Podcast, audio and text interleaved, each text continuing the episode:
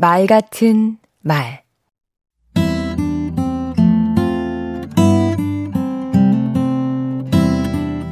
안녕하세요. 강원국입니다. 좀 말이 되는 소리를 해라. 말 같지 않은 소리 하지 마라. 논리적 오류를 지적하는 말들이죠. 오늘은 논리적 오류에 관해 살펴보겠습니다. 술을 좋아하는 사람은 호탕하다.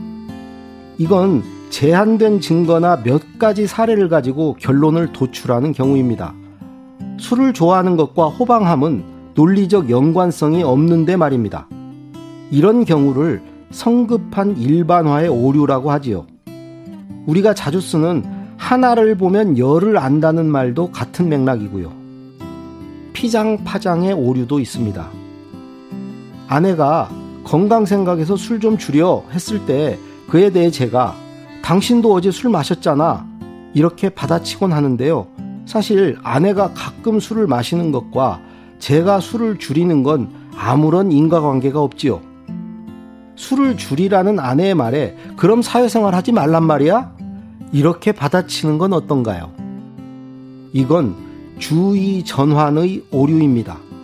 술 없이 회사 생활 못하는 것도 아닌데 주의를 다른 데로 돌리기 위한 말이지요. 교통사고가 났을 때 불리해지면 너 몇 살이야? 왜 반말이야로 맞받으면서 세상 그렇게 살면 안 된다로 마무리되는 것도 마찬가지입니다. 순한 논법의 오류도 있습니다.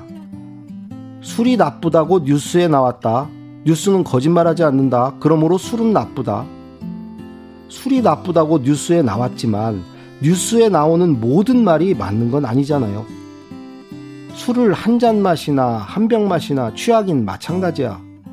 이런 말을 하는데요. 이 또한 연속의 오류를 범하고 있습니다. 한 잔과 한 병은 취한 정도가 엄연히 다른데 그 차이를 무시하면 안 되지요.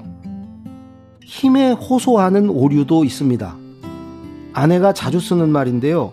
좋은 말로 할 때 들어라. 이건 논리도 없고 너무 무서운 말 아닌가요? 강원국의 말 같은 말이었습니다.